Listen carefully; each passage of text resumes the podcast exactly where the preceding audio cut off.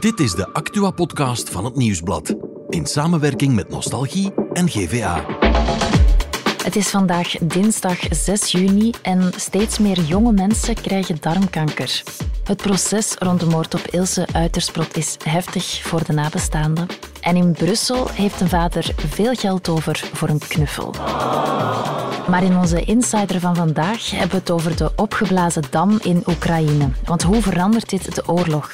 We praten erover met Kris Quanten, professor aan de Koninklijke Militaire School. Mijn naam is Serafien Smits en dit is de Insider. Groot nieuws uit Oekraïne vanochtend, want in het zuiden van het land is er een belangrijke dam opgeblazen. Heel veel vragen daarover en daarom heb ik gebeld met Kris Quanten, kolonel aan de Koninklijke Militaire School. Dag meneer Quanten. Dag Serafien. Bedankt dat we je eventjes mochten opbellen, uh, want vanochtend werden wij wakker met het nieuws dat de Kakhovka-dam is opgeblazen. Maar misschien eventjes kort situeren, waar ligt die dam precies? Dus de Nova Kakhovka-dam um, situeert zich in het zuiden van Oekraïne, op de Djepper-rivier, ongeveer een zestig kilometer ten noorden van Kherson, ja, de befaamde stad waar we al vaak hebben over horen spreken. Um, het is een dam, er is een waterkrachtcentrale gelegen op die dam. Um, een dam van ongeveer dertig meter hoog, drie komma twee kilometer lang, gelegen dus op de Djepper. Het, het is een reservoir eigenlijk dat daar gebouwd is.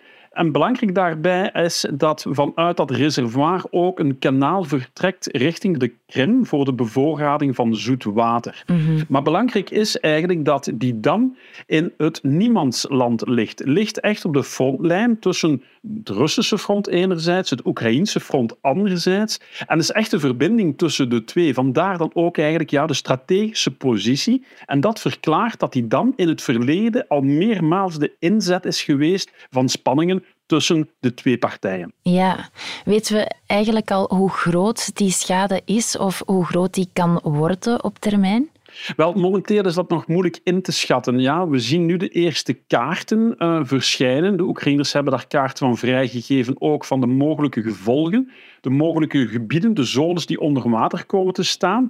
En op basis van, van die inschatting zouden er ongeveer zestienduizend burgers bedreigd zijn door die overstroming. Zonder dan nog te spreken natuurlijk van de ecologische schade. Ja, dus dit is echt een zeer bijzonder geval, ja, dat dat toch wel ja, choqueert eigenlijk. Een geval van ecocide, ja, de term van, van ja. ecologische terreur wordt hier steeds meer en meer gebruikt. Het gebruik van ecologische terreur met een militair doel. Uiteindelijk. Ja, president Zelensky die spreekt van een terroristische daad. Charles Michel, voorzitter van de Europese Raad, die zegt ook geschokt te zijn.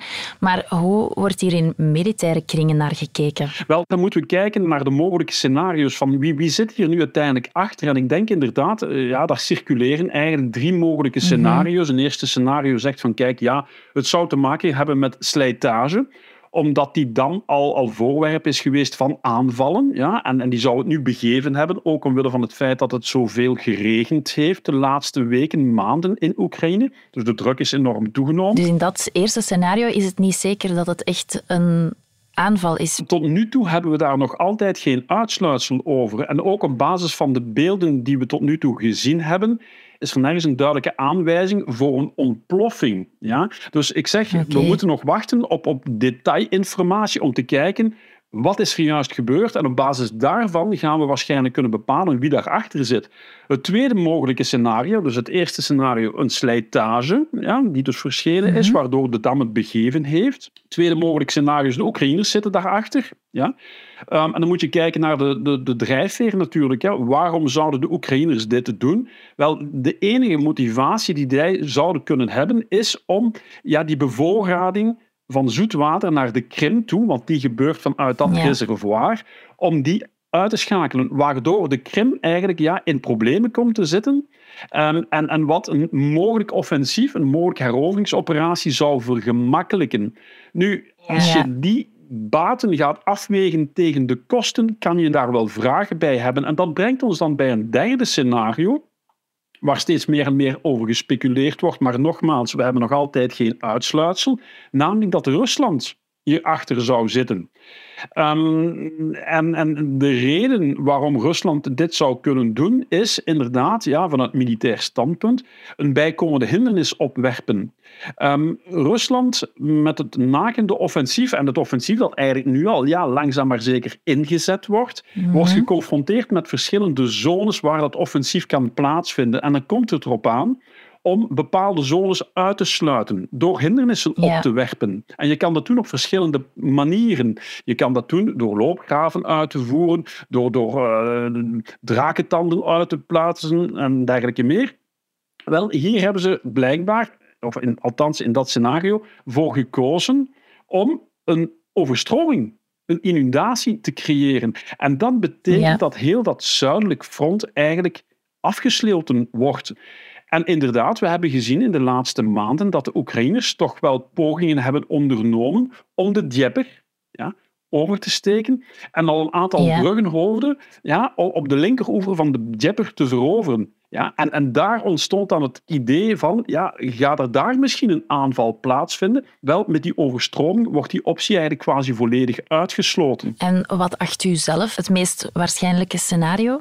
Wel, ja, dit is natuurlijk zeer, altijd zeer gevaarlijk in deze fase om al een uitspraak te doen. We hebben nog altijd geen, mm-hmm. geen duidelijke aanwijzingen. Maar als je al de kosten en baten met elkaar vergelijkt, dan lijkt het er toch wel op dat Rusland hier het meest bij te winnen heeft. Is dit dan een strategische zet als een ander of is het echt tegen de wetten van de oorlogsvoering? Dit gaat in tegen het internationaal recht, tegen het oorlogsrecht. Dit is disproportioneel, inderdaad. We gaan nog moeten zien uh, het aantal slachtoffers dat er gaan vallen, maar we horen nu toch al verschillende dorpen die weggespoeld zijn, die onder water staan, wegen die afgesloten zijn, waardoor ook een dorpen volledig geïsoleerd zijn, met alle gevolgen van dien. Dus dit is volledig disproportioneel en niet in overeenstemming met het internationale recht, met het oorlogsrecht in het bijzonder. Um, maar als we kijken naar de geschiedenis, hebben we daar inderdaad heel wat voorbeelden van. Dit is niet iets ja. wat nieuw is. Heel specifiek voor, voor Oekraïne. Um, Oekraïne in de Tweede Wereldoorlog, in Zaporizhzhia, dus, dus niet ver van de mm-hmm. plaats waar het nu ook gebeurd is, de stad Zaporizhzhia, hebben de Oekraïners zelf, nee, hebben de Russen beter gezegd, ook een dam opgeblazen tijdens de Tweede Wereldoorlog in negentien eenenveertig, met de bedoeling om die Duitse opmars ook te remmen. Ja. Heeft toen geleid mm-hmm. tot ja, meer dan twintigduizend doden ja, bij de Oekraïnse yeah. bevolking. Dus dit is niet nieuw.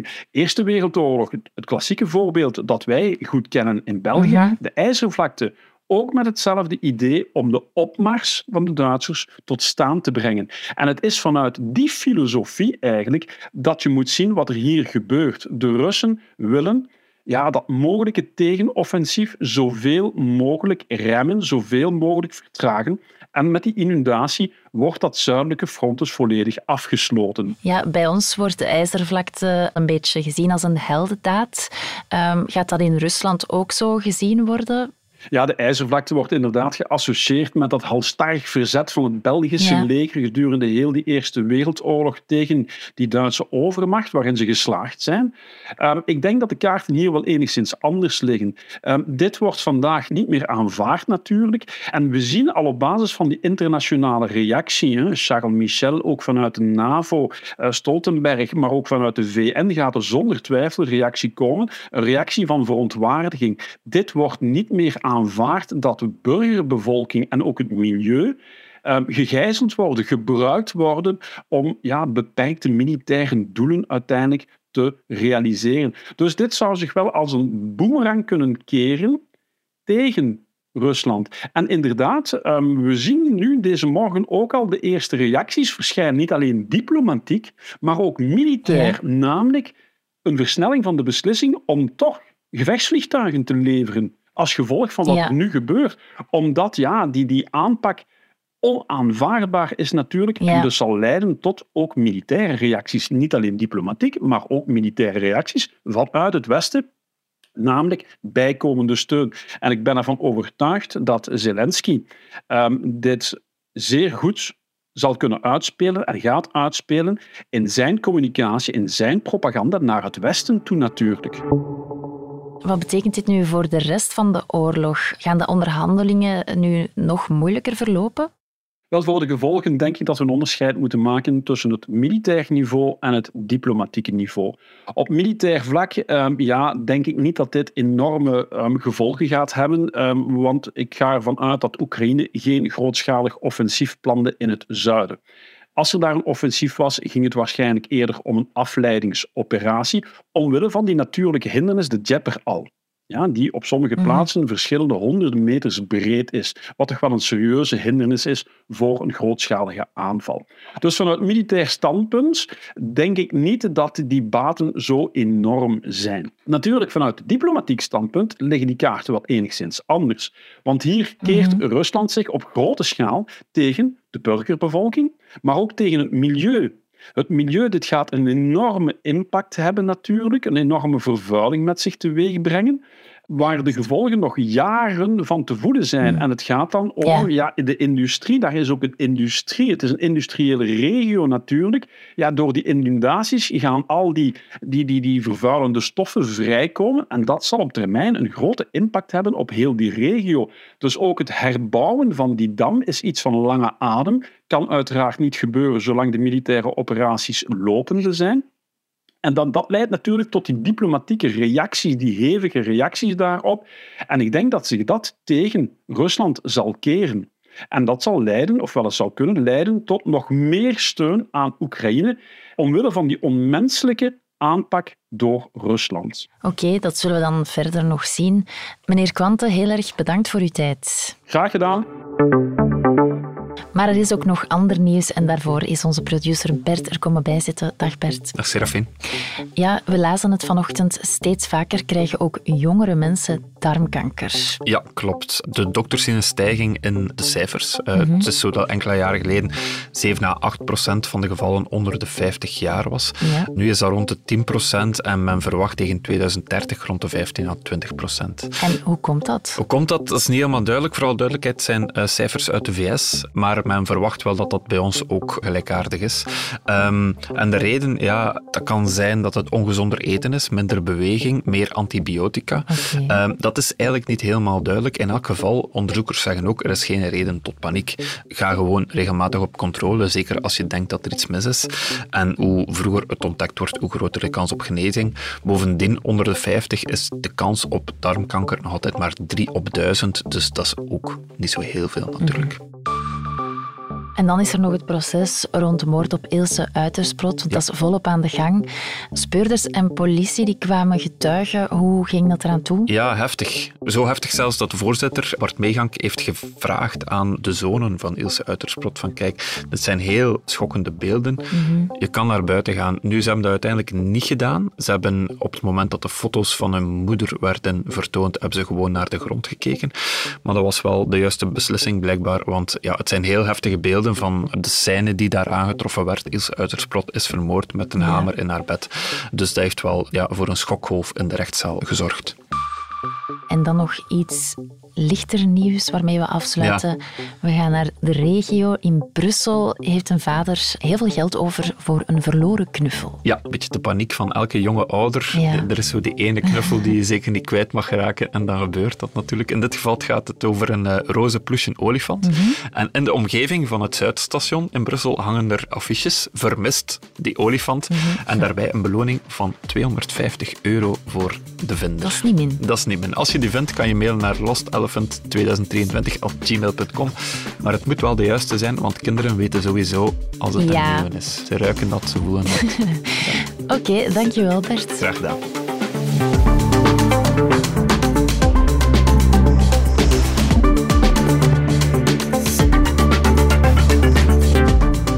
Dit was The Insider, een podcast van het Nieuwsblad in samenwerking met Nostalgie en G V A.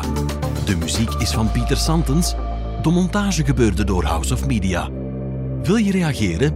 Mail naar podcast at nieuwsblad punt be.